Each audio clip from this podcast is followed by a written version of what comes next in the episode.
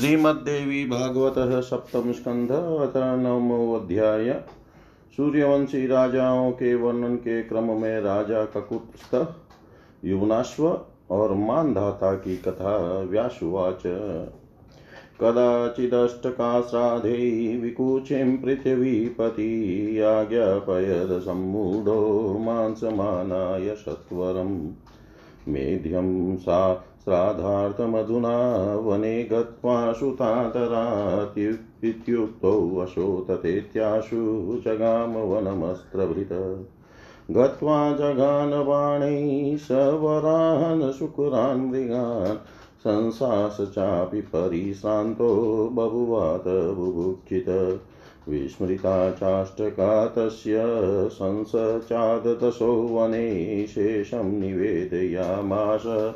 पित्रे मांसमनुत्तमम् प्रोक्षणाय समानीतं मांसं दृष्ट्वा गुरुस्तदा अनहर्मिति तज्ज्ञात्वा चुकोपमुनिशतं। भुक्तशेषं तु न श्राद्धे प्रोक्षणीयमिति स्थिति। रागे निवेदयामाश वसिष्ठपाकदूषणम्। पुत्रस्य कर्मं तज्ज्ञात्वा भूपतिगुरुणोदितं चुकोपविधिलोपातं देशानिसारयत्तत शशाद इति विख्यातो नाम्ना जातो नृपात्मज। गतो वने शशादस्तु पितृकोपादसम्भ्रम वन्येन वर्तयन् कालं नीतवान् धर्मतत्पर पितर्युपरते राज्यं प्राप्तं तेन महात्मना। शशादस्त्वको रोद्राज्यमयोध्याया पति स्वयं यज्ञाननेकश पूर्णाश्चकार सरयूतटे शशादस्याभवत्पुत्र ककुत्स्थ इति विश्रुत तस्यैव नाम नाम भेदाद्वै पुरञ्जय। जनमे जय उवाच। नामभेदः कथं जातो राजपुत्रस्य चानग कारणं ब्रूहि मे सर्वं कर्मणा येन चाभवत् व्यासुवाच शशादे स्वर्गते राजा ककुतस्थ इति चाभवत्। राज्यं चकार धर्मज्ञ पितृपैतामहं बला। एतस्मिन्नन्तरे देवा दैत्यै सर्वे पराजिता। जग्मुस्त्रीलोकाधिपतिं विष्णुं शरणमव्ययं तान् प्रोवाच महाविष्णुस्तदा देवान् सनातना सनातन। विष्णुर्वाच पार्ष्णिग्राहं महीपालं प्रार्थयन्तु शशादजं स हनिष्यति वै दैत्यान् सङ्ग्रामे सुरसत्तमा आगमिष्यति धर्मात्मा साहाय्यार्थं धनुर्धर पराशक्ते प्रसादेन सामर्थ्यं तस्य चातुलम्। हरेषु वचना देवा ययु सर्वे महाराज ससादतनयं प्रति। तानागतान् सुरान् राजा पूजयामास धर्मतपप्रचागमने राजा प्रयोजनमतन्द्रित। राजोवाच धन्योऽहं पावितश्चास्मि जीवितं सफलं मम यदागत्य गृहे देवा ददुश्च दर्शनं ब्रुवन्तु कृत्यं देवेशा, दुःसाध्यमपि मानवै करिष्यामि महत्कार्यं सर्वथा भवतां महत् देवाऊचु साहाय्यं कुरु राजेन्द्र सखा भव सचीपते सङ्ग्रामे जय दैत्य दैत्येन्द्रान् दुर्जया स्त्रीदशेरपि पराशक्तिप्रसादेन दुर्लभं नास्ति ते क्वचित् विष्णुना प्रेरिताश्चैव मागतास्तव सन्निधो राजोवाच पाष्णिग्राहो भवाम्यद्य देवानामसुरसत्तमा इन्द्रो मे वाहनं तत्र भवेद्यतिशुराधिप सङ्ग्रामं तु करिष्यामि, दैत्यै देव कृते धुनारुह्येन्द्र गमिष्यामि सत्यमेतद्ब्रवीम्यहम् तदोचु वास्तवं देवा कर्तव्यं कार्यमद्भुतं पत्रं भव नरेन्द्रस्य त्यक्त्वा लज्जां शचीपते। लज्जामानस्तदा शक्र प्रेरितो हरिणा वृषं बभूव वृषभुस्तूर्णं रुद्रस्येवापरो महान् तमारुरोह राजाशो सङ्ग्रामगमनाय वै स्थितककुदीयेनास्य ककुतस्तस्तेन चाभवत्। इन्द्रो वाहकृतो येन तेन नाम्नेन्द्रवाहक पुरं जितं तु दैत्यानां तेनाभूच पुरञ्जय जित्वा दैत्यान् महाबाहुर्धनं तेषां प्रदत्त्वान् पप्रच चेव राजसेरिति शक्यं बभूव। ककुतस्तश्चातिविख्यातो नृपतिस्तस्य वंशजा काकुत्स्था भुवि राजानो बभूः बहुविश्रुता ककुतस्तस्याभवत्पुत्रो धर्मपत्न्यां महाबल अनेन विश्रुतस्तस्य पृथुः पुत्रश्च वीर्यवान् विष्णोरंसस्मृतः साक्षात् पराशक्तिपदार्चक। विश्वरन्धिस्तु विज्ञेय पृथो पुत्रो नराधिप।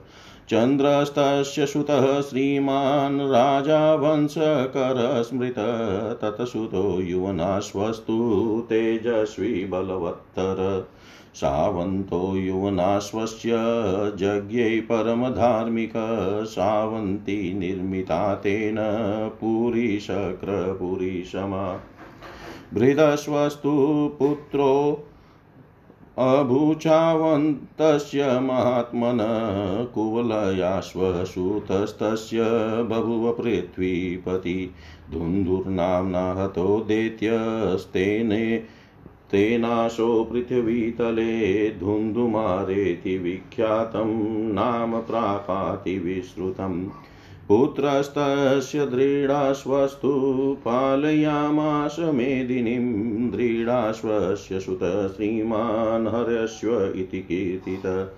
निकुम्भस्ततः सुतः प्रोक्तो बभूव पृथिवीपति बहर्णाश्वो निकुम्भस्य कृशाश्वस्तस्य वै सुतः। प्रसेनजित्कृत्साश्वस्य बलवान् सत्यविक्रम तस्य पुत्रो महाभागो यौवनाश्वेति विश्रुत। यौवनाश्वसुत श्रीमान् मान्धातेति महीपति अष्टोत्तरसहस्रं तु प्रासादायेन निर्मिता। भगवत्यास्तु तुष्ट्यर्थं महातीर्थेषु मानद मातृगर्भेण जातो सा उत्पन्नो जनको निशारितस्ततः पुत्र कुक्षिं भित्त्वा पितुः पुनः राजोवाच न सुतं न च दृष्टं वा भवता तदुदाह्यतम्। असम्भाव्यं महाभाग जन्म यथोदितं विस्तरेण वदस्वाद्य मान्धातु जन्मकारणम् राजोदरे यथोत्पन्न पुत्र सर्वाङ्गसुन्दर व्यास उवाच यौवनाश्वो अनपत्यो अबुद्राजा परमधार्मिक। भार्याणां च शतं तस्य बभूव नृपते नृप राजा चिन्तापरप्रायश्चिन्तयामास नित्यश। अपत्याथे यौवनाश्वो दुःखितस्तु वनं गत। ऋषीणामाश्रमे पुण्ये निर्विणश्च पार्थिव। मुमोच दुःखितश्वासास्तापसानां च पश्यतां दृष्ट्वा तु दुःखितं विप्रा बभूवश्च कृपालव। तमुचु ब्राह्मणा राजन् कस्माच्छोचचि पार्थिव किं ते दुःखं महाराज ब्रूहि सत्यं मनोगतम्। प्रतीकारं करिष्यामो दुःखस्य तव सर्वथा यौवनाश्व उवाच राज्यं धनं सदस्वाश्च वर्तन्ते मुनयो मम भार्याणां च शतं शुद्धं वर्तते विशदप्रभं नारातिस्त्रीषु लोकेषु कोऽप्यस्ति बलवान् मम आज्ञाकरास्तु सामन्ता वर्तन्ते मन्त्रिणस्तथा एकं सन्तानजं दुःखं नान्यत् पश्यामि तापसा। अपुत्रस्य गतिर्नास्ति, स्वर्गो नेव च नेव च विप्रेन्द्रा। सन्तानार्थं वृषं तथ वेदशास्त्रात् तत्त्वज्ञास्तापशाश्च कृतश्रमा इष्टिं सन्तानकामस्य युक्तां ज्ञात्वा दिशन्तु मे। कुर्वन्तु मम कार्यं वै कृपा चेदस्ति तापसा व्यास उवाच तत् श्रुत्वा वचनं राज्ञ, कृपया पूर्णमानसा। कारयामाशुरव्यग्रास्तस्येष्टिमिन्द्रदेवतां कलशस्थापितस्तत्र जलपूर्णस्तु वाडवै। मन्त्रितो वेदमन्त्रैश्च पुत्रार्थं तस्य भूपते राज तद्यसद् राजा तद्यज्ञसदनं प्रविष्टस्त्रीषितो निशि। विप्रान् दृष्ट्वा शयानांस पपो मन्त्रजलं स्वयं भार्यार्थं संस्कृतं विप्रैर्मन्त्रितं विधिनोद्धृतम् पीतं राज्ञा त्रिशातेर्न तद्ज्ञानान्नृपोत्तमव्युदकं कलशं दृष्ट्वा तदा विप्रा विशङ्किता। पप्रचुस् पप्रचुस्ते नृपं केन पीतं जलमिति द्विजा राज्ञा पीतं विदित्वा ते ज्ञात्वा देवबलं महत्। इष्टिं समापयामाशुर्गतास्ते मुनयो गृहान् गर्भं ददार नृपतिस्ततो मन्त्रबलादथ। तत्काले स उत्पन्न कुक्षिं भित्वास्य दक्षिणां पुत्रं निष्कासया माशुर्मन्त्रिणस्तस्य भूपते। देवानां कृपया तत्र न ममार महीपति, कं कुमारोऽयं मन्त्रिणश्चुक्रुषु तदेन्द्रोदेशिनीं प्राद आम्ना तदेन्द्रोदेशिनीं प्रादान्मां धातेत्यवदवच सोऽभवद् बलवान् राजा मान्धाता पृथिवीपति तदुत्पत्तिस्तु भूपाल तव विस्तरा। तदुत्पत्तिस्तु भूपाल कथिता तव विस्तरा। व्यास जी बोले हे राजन, किसी समय अष्ट का श्राद्ध के अवसर पर बुद्धिमान भूपति इक्ष्वाकु ने विकुक्षी को आज्ञा दी कि हे पुत्र, इस समय वन में जाकर श्राद्ध के लिए शीघ्र ही आदर पूर्वक पवित्र कव्य ले आओ। राजा के इस प्रकार कहने पर विकुक्षी आयुध धारण करके तुरंत वन की ओर चल पड़ा। वहाँ जाकर वह थक गया तथा भूख से व्याकुल हो उठा। इस कारण से वह अष्ट का श्राद्ध की बात भूल गया और उसने वन में ही एकत्रित किए गए श्राद्ध द्रव्य के कुछ अंश का भक्षण कर लिया और बचा हुआ लाकर पिताजी को दे दिया। तब प्रोक्षण के निमित्त समक्ष लाए गए उस कव्य को देख कर और फिर उसे श्राद्ध के लिए अनुपयुक्त जानकर मुनि श्रेष्ठ गुरु वशिष्ठ अत्यंत कुपित हो उठे। भोजन से शेष बचे हुए द्रव्य का श्राद्ध में प्रोक्षण नहीं करना चाहिए, ऐसा नियम है। इस पाक दोष के विषय में वशिष्ठ ने राजा को बता दिया।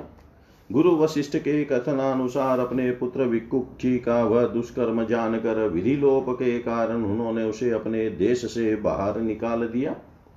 वह राजकुमार तभी से ससाद इस नाम से विख्यात हो गया। वह ससाद पिता के कोप से किंचित भयभीत होकर वन में चला गया।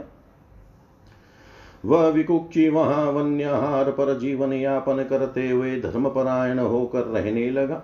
तत्पश्चात पिता की मृत्यु हो जाने पर उस मनस्वी ससाद को राज्य प्राप्त हो गया और वह शासन करने लगा। उस अयोध्यापति ससाद ने स्वयं सरयू नदी के तट पर अनेक यज्ञ संपन्न किए। उस ससाद को एक पुत्र हुआ जो ककुत्स्थ, इस नाम से प्रसिद्ध हुआ। उस ककुतस्थ के इंद्रभा और पुरंजय ये दो नाम और भी हैं। जनमे जय बोले हे निष्पाप मुने, उस राजकुमार के अनेक नाम कैसे हुए? उसके जिस जिस कर्म के कारण ये नाम हुए, वह सब मुझे बताइए। व्यास जी बोले, हे राजन ससाद के स्वर्गवासी हो जाने पर ककुतस्थ राजा बने। वे धर्मज्ञ ककुतस्थ पिता पितामह से परंपरा प्राप्त राज्य पर बलपूर्वक शासन करने लगे। उसी समय सभी देवगण दैत्यों से पराजित होकर तीनों लोकों के स्वामी अविनाशी भगवान विष्णु की शरण में गए। तब सनातन भगवान श्री हरि उन देवताओं से कहने लगे, भगवान विष्णु बोले हे श्रेष्ठ देवगण, आप लोग ससाद पुत्र राजा ककुतस्थ से युद्ध में सहायक बनने के लिए प्रार्थना कीजिए। वे ही युद्ध में दैत्यों को मार सकेंगे। वे धर्मात्मा ककुतस्थ धनुष धारण करके सहायता के लिए अवश्य आएँगे। भगवती पराशक्ति की कृपा से उनके पास अतुलनीय सामर्थ्य है। हे महाराज, भगवान विष्णु की है उत्तम वाणी सुनकर इंद्र समेत सभी देवता गण अयोध्या में रहने वाले ससाद पुत्र महाराज ककुतस्थ के पास जा पहुँचे। राजा का कुतस्त ने उन आए हुए देवताओं का धर्म पूर्वक अत्यंत उत्साह के साथ पूजन किया और इसके बाद वे उनसे आने का प्रयोजन पूछने लगे। राजा बोले, हे देवगण, मैं धन्य और पवित्र हो गया, मेरा जीवन सार्थक हो गया, जो कि आप लोगों ने मेरे घर पधार कर मुझे अपना महनीय दर्शन दिया है। हे देवेश्वरों, आप मुझे अपने कार्य के विषय में बतलाएँ। आपका वह कार्य चाहे मनुष्य के लिए परम दुस्साध्य ही हो, मैं वह महान कार्य हर प्रकार से संपन्न करूँगा। देवता बोले, हे राजेंद्र, हमारी सहायता कीजिए। सचिपति इंद्र के सखा बन जाइए और देवताओं के लिए भी अजय महान दैत्यों को युद्ध में परास्त कर दीजिए। पराशक्ति जगदम्बा के अनुग्रह से आपके लिए कुछ भी दुर्लभ नहीं है। भगवान विष्णु के भेजने पर ही हम लोग आपके पास आए हैं। राजा बोले, हे श्रेष्ठ देवता गण यदि इंद्र उस युद्ध में मेरे वाहन बने तो मैं अभी देवताओं की ओर से सेनापति बन जाऊँगा। मैं इसी समय इंद्र पर आरूढ़ होकर युद्ध क्षेत्र में जाऊँगा और देवताओं के लिए युद्ध करूँगा। मैं यह सत्य कह रहा हूँ। तब देवताओं ने इंद्र से कहा, हे सचिपते, इस समय आपको यह अद्भुत कार्य करना है। आप लज्जा छोड़कर राजा ककुतस्थ का वाहन बन जाइए। उस समय बड़े इंद्र बड़े संकोच में पड़ गए। फिर भगवान श्री हरि के बार बार प्रेरणा करने पर वे तुरंत एक ऐसे वृषभ के रूप में प्रकट हो गए। मानो भगवान रुद्र के दूसरे महान नंदी ही हो। तब संग्राम में जाने के लिए वे राजा उस वृषभ पर चढ़े और उसके ककुद पर बैठे। इसी कारण से ककुतस्थ नाम वाले हो गए। उन्होंने इंद्र को अपना वाहन बनाया था। इसके लिए इसलिए वे इंद्रवाहक नाम से प्रसिद्ध हुए और उन्होंने देत्यो के पुरनगर पर विजय प्राप्त की थी, इसलिए वे पुरंजय नाम वाले भी हो गए। तत्पश्चात उन महाबाहु ककुत्स्थ ने देत्यों को जीत कर उनका धन देवताओं को दे दिया और फिर वहाँ से प्रस्थान करने के लिए देवताओं से पूछा। इस प्रकार इंद्र के साथ राजर्षि ककुतस्तः की मैत्री हुई। महाराज ककुतस्तः महान प्रसिद्ध राजा थे। उनके वंश में उत्पन्न सभी राजा काकुतस्तः नाम से पृथ्वी लोक में अत्यधिक प्रसिद्ध हुए। राजा ककुतस्तः की धर्मपत्नी के गर्भ से एक महाबली पुत्र हुआ, जो अनेना नाम से विख्यात हुआ। उस अनेना को अनेना को एक पृथु नामक पराक्रमी पुत्र हुआ। उसे साक्षात भगवान विष्णु का अंश कहा गया है। वह पराशक्ति जगदम्बा के चरणों का उपासक था। उन पृथु के पुत्र रूप में राजा विश्वरंदी को जानना चाहिए।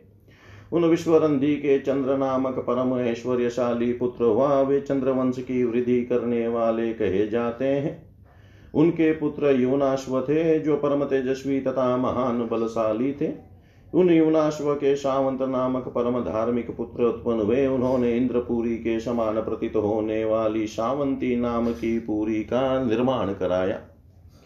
उन महात्मा सावंत के वृद्धस्व नामक पुत्र हुए और वृद्धस्व के पुत्र राजा कुवल याश्व हुए उन कुवल याश्व ने धुंधु नामक दैत्य का संहार किया तभी से उन्होंने पृथ्वी लोक में धुंधु मार नाम से परम प्रसिद्धि प्राप्त की।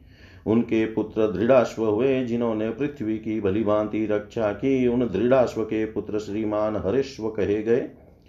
उन हर्यश्व के निकुंभ नामक पुत्र कहे गए। वे महान राजा हुए। निकुंभ के पुत्र भरणाश्व और उनके पुत्र कृषाश्व हुए।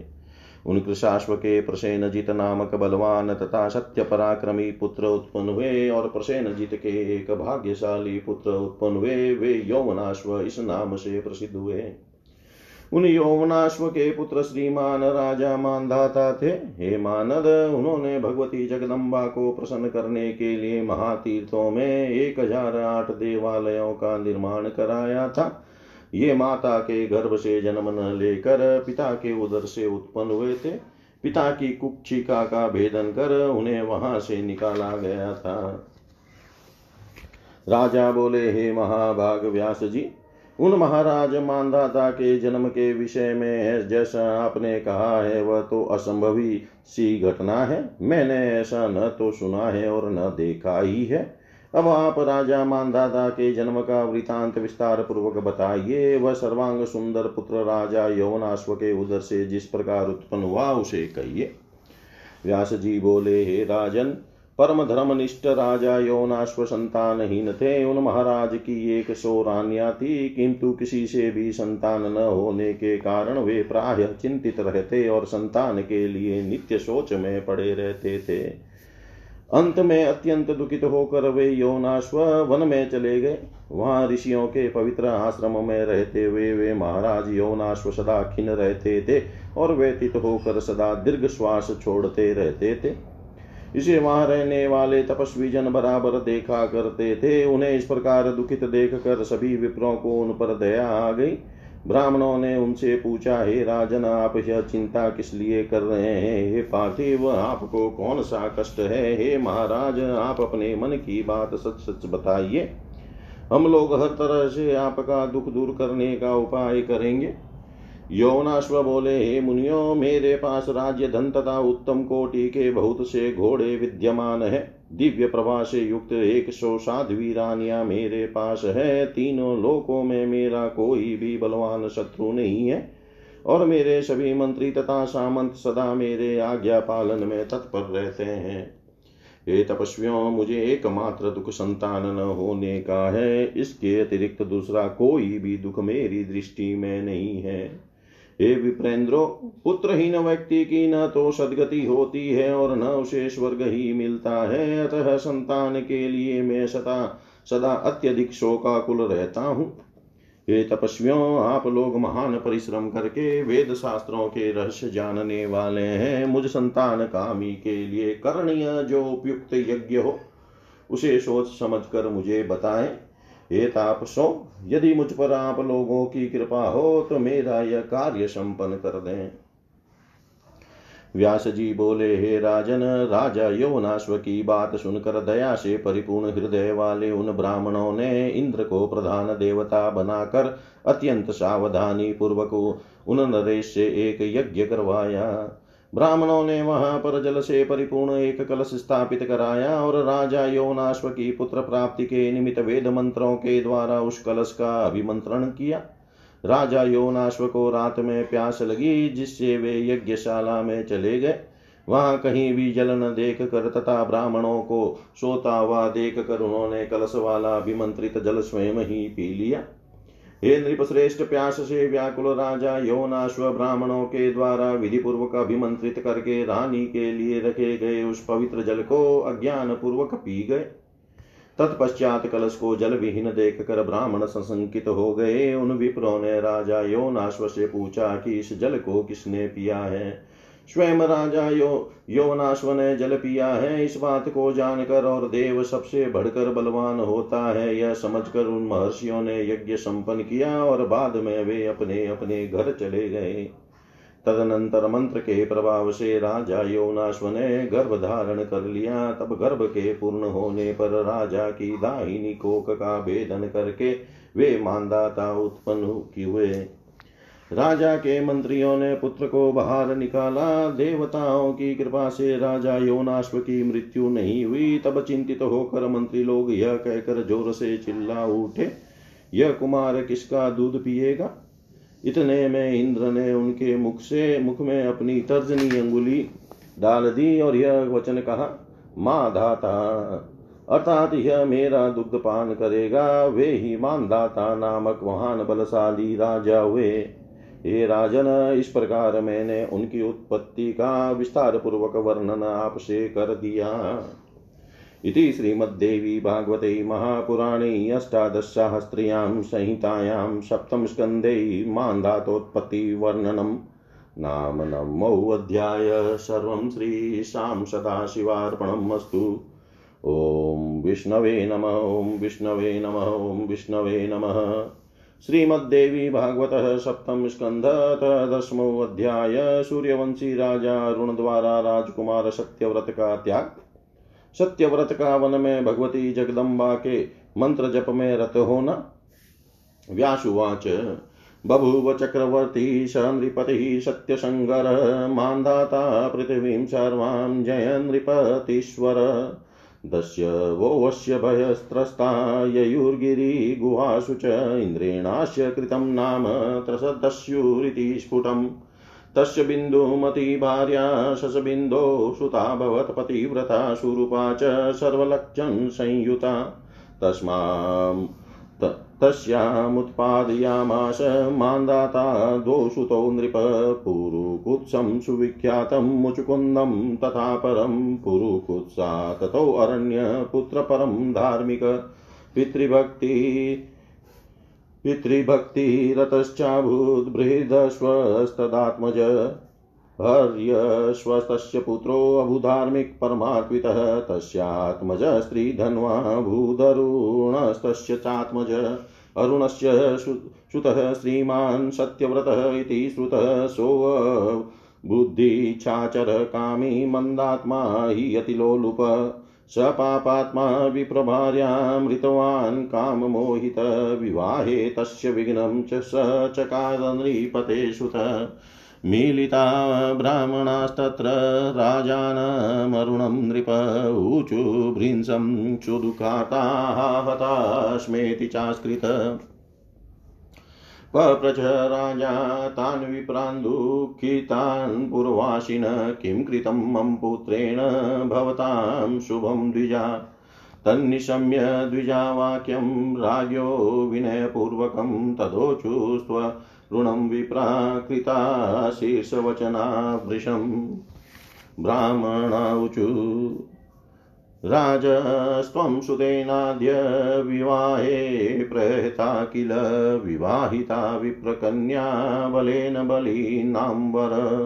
व्यासुवाच, श्रुत्वा तेषं वचस्तथ्यं राजा परमधार्मिकपुत्रमावृता नाम कृतं ते दुष्टकर्मणा गच दूरं सुमन्दात्मन्दु राचारगृहान् मम न स्थातव्यं त्वया पापविषये मम सर्वथा। कुपितं पित्रं ग्राप्राह क्व गच्छामीति वै मुहुः अरुणस्तमथोवाच स्वापाकै सवर्तय स्वपचस्य कृतं कर्मं द्विजदारापहारणं तस्मात् संसर्गं कृत्वा तिष्ठ यथा सुखम् नाहं पुत्रेण पुत्राति त्वया च कुलपांसन यथेष्टं व्रज दुष्टात्मन कीर्तिनाश कृतस्त्वया। निशम्य पितुर्वाक्यं कुपितस्य महात्मन निश्चक्रामः पुरा तस्मात्तरसा स्वपचान्ययो। सत्यव्रतस्तदा तत्र स्वपाकैः सह वर्तते धनुर्बाणधरः श्रीमान् कवची करुणालय। यदा निष्कासितः पित्रा कुपितेन महात्मना गुरुनाथ वसिष्ठेन प्रेरितोऽसि मयीपति तस्मात् सत्यव्रतस्तस्मिन् बभूव क्रोधसंयुतः वसिष्ठे धर्मशास्त्रज्ञे निवारणपराङ्मुखे। केनचित् कारणेनाथ पिता तस्य महीपति पुत्रयथे यशो तपस्तप्तुं पुरं त्यक्त्वा वनं गतः। न ववस तदा तस्मिन् विषये पाकशासनसमाद्वादश राजेन्द्र तेना धर्मेण सर्वथा विश्वामित्रस्तदादारा तस्मिंस्तु विषये नृप सन्न्यस्य चचार विपुलं तप। कातरा तत्र सञ्जाता भार्या वै कौशिकस्य कुटुम्बभरणार्थाय दुःखिता वरवर्णिनी। बालकान् क्षुदया क्रान्तान् रुदतः पश्यति वृषं याचमानाश्च निवारान् कष्टमाप पतिव्रता। चिन्तयामाश दुःखाता तोकान् वीक्षय क्षुधातुरान् नृपो नास्ति पुरे अद्य कं याचे वा करोमि किम्? न मे त्रातास्ति पुत्राणां पतिर्मे नास्ति, सन्निधो रुदन्ति बालका कामं दिङ्मे जीवनमद्य वै। धनहीनां च माँ त्यक्त्वा तपस्तप्तुं गतः पति न जानाति समर्थोऽपि दुःखितां धनवर्जितां बालानां भरणं केन करोमि पतिना विना मरिष्यन्ति सुता सर्वे क्षुदया पीडिता वृशम् एकं सुतं तु विक्रिय द्रव्येण कीयता पुनः पालयामि सुतानन्यान्येष मे विहितो विधि। सर्वेषां मारणं नादायुक्तं, मम विपर्यये कालस्य कलनायाहं विक्रीणामि तथात्मजम्। हृदयं कठिनं कृत्वा सञ्चिन्तय, मनसा सती सादर्भरञ्ज्वा बदद्वात गले पुत्रं विनिर्गता। मुनिपत्नी गले बदद्वा मध्यमं पुत्रमौरसम्। शेषस्य भरणार्थाय गृहीत्वा चलिता गृहात् दृष्ट्वा सत्यव्रतेनार्ता तापसी शोकसंयुता पप्रच्छन्द्रीपितिस्तां तु किं चिकेशि शोभने रुदन्तं बालकं कण्ठे वदध्वनशिकाधुना किमर्थं चारु सर्वाङ्गी सत्यं ब्रूहि ममाग्रत। ऋषिपत्न्युवाच विश्वामित्रस्य भार्याहं पुत्रोऽयं मे नृपात्मज विक्रेतुमौरसं कामं गमिष्ये विषमेषुत। अनं नास्ति पतिर्मुक्त्वा गतस्तप्तुं नृपं क्वचित् विक्रीणामि क्षुधातेणं शेषस्य भरणाय वै। राजोवाच पतिव्रते रक्ष पुत्रं दास्यामि भरणं तव तावदेव पतिस्ते। तत्र वनाचैवागमिष्यति वृक्षे त्वाश्रमाभ्यासे भक्षयं किञ्चिन्निरन्तरं बन्धयित्वा गमिष्यामि सत्यमेतद्ब्रवीम्यहम् इत्युक्ता सा तदा तेन राज्ञा कौशिककामिनी विबन्धं तनयं कृत्वा जगामाश्रमं मण्डलं सोऽवोधगालवो नाम गलबन्धान् महातपा सा तु स्वस्याश्रमे गत्वा मुमोदबालकै वृता सत्यव्रतस्तु भक्त्या च, कृपया च, परिप्लुत विश्वामित्रस्य च मुने कलत्रं तदभवारः। वने स्थितान् मृगान् हत्वा वराहान् महिषास्तथा विश्वामित्रवनाभ्यासै मांसं वृक्षेव बन्धः ऋषिपत्नी गृहीत्वा तन्मांसं पुत्रानदातत, निवृत्तिं परमां प्राप, प्राप्य भक्ष्यमनुत्तमम्। अयोध्यां चैव राज्यं च तथैवान्तपुरं मुनि गते तप्तुं नृपे तस्मिन् वसिष्ठपर्यरक्षत सत्यव्रतोऽपि धर्मात्मा हीयतिष्ठ नगराद् बहिः पितुर्राज्ञां समास्ताय पशुघ्नव्रतवान् वने सत्यव्रतो हि कस्माच्च कस्यचित् कारणा नृपवसिष्ठे चादिकं मन्युं धारयामाश नित्यदा। त्यज्यमानं वने पित्रा धर्मिष्ठं च प्रियं सुतं न वारयामास मुनिर्वसिष्ठकारणेन। पाणिग्रहणमन्त्राणां निष्ठा स्यात् सप्तमे पदे जानपि स धर्मात्मा विप्रदार परिग्रहे। कस्मिंश्चिदिवसे अरण्ये मृगाभावे महीपति वसिष्ठस्य च गामदोग्ध्रीमपश्यद्वन्मध्यगाम् तां जगानच्युदातस्तु क्रोधान् मोवाच दस्युवत् वृके बबन्धतस्तन्माशं नीत्वा स्वयं भक्षयत्। ऋषिपत्नी सुतान् सर्वान् भोजयामास तत्तदा शङ्कमाना मृगस्येति न गौरीति च शूरता वसिष्ठस्तु हतान्दोग्ध्रीं ज्ञात्वा क्रुधस्तं ब्रवीत् दुरात्मनं किं कृतं पापं धेनुदातातिपा पिशाचवत्। एवं ते शङ्कव क्रूरा पतन्तु त्वरितास्त्रय गोवधादारहरणात् पितुक्रोधा तथा वृशम् त्रिशङ्की त्रिशङ्कुरिति नाम्ना वै भुवि ख्यातो भविष्यसि पिशाचरूपमात्मानं दर्शयन् सर्वदेहिनां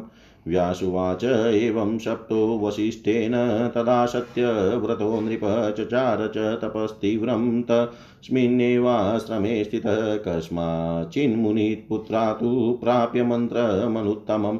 ध्यायन् भगवतीं देवीं प्रकृतिं परमां शिवां। ध्यायन् भगवतीं देवीं प्रकृतिं परमां शिवाम् व्यास जी बोले, हे जनमे, जय वे महाराज, मानदाता, सत्य प्रतिज्ञ तथा चक्रवर्ती नरेश हुए।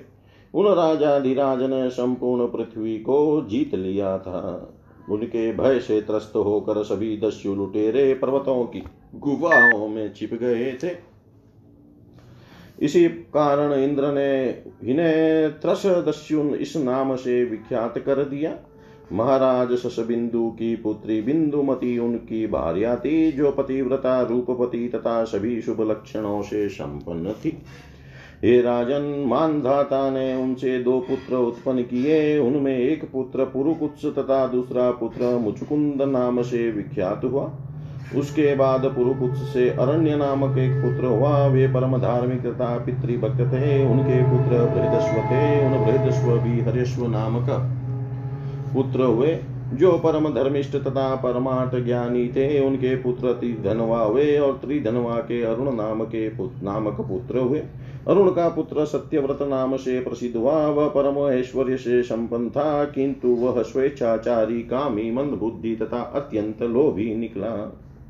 एक समय की बात है, उस पापी ने कामाशक्त होकर एक विप्र की भार्या का अपहरण कर लिया। जब उस विप्र का विवाह कन्या के साथ हो रहा था, उसी समय विवाह मंडप में ही उस राजकुमार ने यह विघ्न उपस्थित किया था। हे राजन, तत्पश्चात सभी ब्राह्मण एक साथ राजा अरुण के पास पहुँचे और अत्यधिक दुखित होकर बार बार कहने लगे, हाय, हम लोग मारे गए। तब राजा अरुण ने दुख से पीड़ित उन नगरवासी ब्राह्मणों से पूछा, हे विप्रगन, मेरे पुत्र ने आप लोगों का क्या अनिष्ट किया है? तब राजा की यह वाणी सुनकर विप्रगण विपुल आशीर्वाद देते हुए उनसे विनम्रता पूर्वक कहने लगे। ब्राह्मण बोले, बलशालियों में श्रेष्ठ हे राजन, आज आपके पुत्र सत्यव्रत ने विवाह मंडप से एक ब्राह्मण की विवाहिता कन्या का बलपूर्वक हरण कर लिया है। व्यास जी बोले, हे महाराज, जनमे जय। उनकी तथ्यपूर्ण बात सुनकर परम धार्मिक राजा अरुण ने पुत्र से कहा, इस कुकर्म के कारण तुम्हारा सत्यव्रत नाम व्यर्थ हो गया। हे दुर्बुद्धि दुराचारी, तुम मेरे घर से दूर चले जाओ। अरे पापी, अब तुम मेरे राज्य में ठहरने के योग्य बिल्कुल ही नहीं रह गए हो। अपने पिता को कुपित देखकर वह बार बार कहने लगा कि मैं कहाँ जाऊँ? तब राजा अरुण ने उससे कहा कि तुम चांडालों के साथ रहो। विप्र की भार्या का अपहरण करके तुमने चांडाल का कर्म किया है, इसलिए अब तुम उन्हीं के साथ संसर्ग करते हुए स्वेच्छा पूर्वक रहो। अरे कुल कलंकी तुम जैसे पुत्र से मैं पुत्रवान नहीं बनना चाहता। अरे दुष्ट तुमने मेरी सारी कीर्ति नष्ट कर दी है, इसलिए जहाँ तुम्हारी इच्छा हो, वहाँ चले जाओ। कोप से युक्त अपने महात्मा पिता की बात सुनकर सत्यव्रत उस नगर से तत्काल निकल गया और चांडालों के पास चला गया। उस समय ऐश्वर्य संपन्न तथा करुणालय सत्यव्रत कवच पहनकर तथा धनुष बाण लेकर उन चांडालों के साथ रहने लगा। जब महात्मा राजा अरुण ने कुपित होकर अपने पुत्र सत्यव्रत को निष्कासित किया था, तब गुरु वशिष्ठ ने उन्हें इस कार्य के लिए प्रेरित किया था। इसलिए राजकुमार सत्यव्रत निष्कासन से न रोकने वाला उन धर्मशास्त्र के ज्ञाता वशिष्ठ जी पर कुपित था। एक समय किसी प्रसंगवश सत्यव्रत के पिता राजा अरुण अयोध्यापुरी छोड़कर पुत्र की कल्याण कामना से तप करने के लिए वन में चले गए। हे महाराज उस समय उस धर्म के कारण इंद्र ने उस राज्य में बारह वर्षों तक बिल्कुल जल नहीं बरसाया। हे राजन, उस समय मुनि विश्वामित्र अपनी पत्नी को उस राज्य में छोड़कर स्वयं कौशिकी नदी के तट पर कठोर तपस्या करने लगे थे। विश्वामित्र की सुंदर रूप वाली भार्या उस काल के समय कुटुंब के भरण पोषण की समस्या के कारण दुखित होकर चिंता से व्याकुल हो उठी।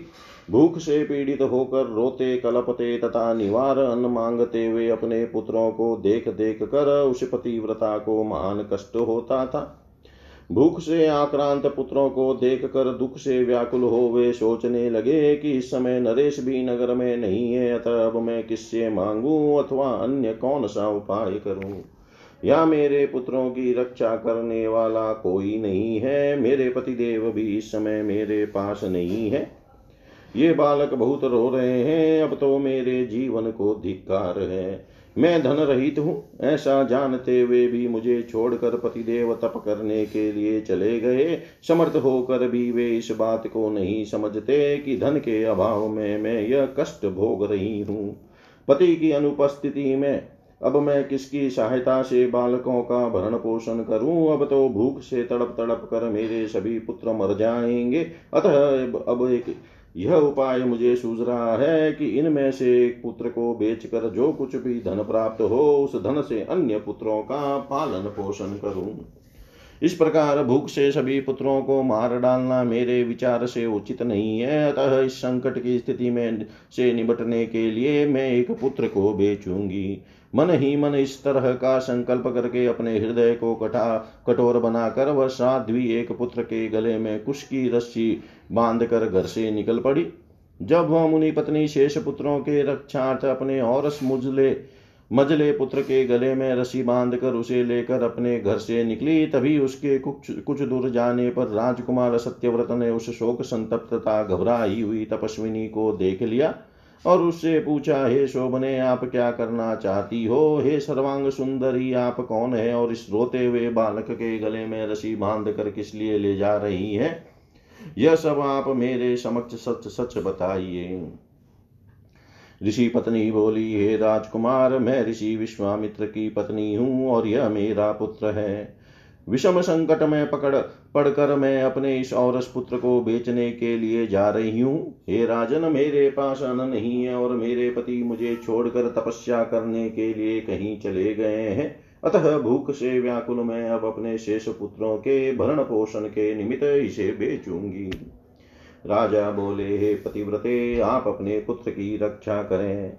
जब तक आपके पति वन से यहाँ वापस नहीं आ जाते, तब तक मैं आपके भरण पोषण का प्रबंध कर दे रहा हूँ। मैं आपके आश्रम के समीप वाले वृक्ष पर कुछ भोज्य सामग्री प्रतिदिन बाँध कर चला जाया करूँगा। मैं यह सत्य कह रहा हूँ। राजकुमार के यह कहने पर विश्वामित्र की भार्या अपने पुत्र के गले से रसी खोलकर अपने आश्रम को लौट गई। गला बनने के कारण उस बालक का नाम गालो पड़ गया और वह महान तपस्वी हुआ। अपने आश्रम में जाकर वे बालक, बालकों के साथ आनंद पूर्वक रहने लगी। राजकुमार सत्यव्रत भी आदर और दया से परिपूर्ण होकर मुनि विश्वामित्र को पत्नी का भरण पोषण कर, पत्नी का भरण पोषण करने लगे। वे अन्य, वे वन्य भोज भोज्य पदार्थों को लाकर विश्वामित्र के तपोवन के समीप वाले वृक्ष पर बाँध दिया करते थे और ऋषि पत्नी प्रतिदिन उसे लाकर अपने पुत्रों को देती थी। वह उत्तम भोज्य पदार्थ प्राप्त करके उसे परम तृप्ति मिलती थी।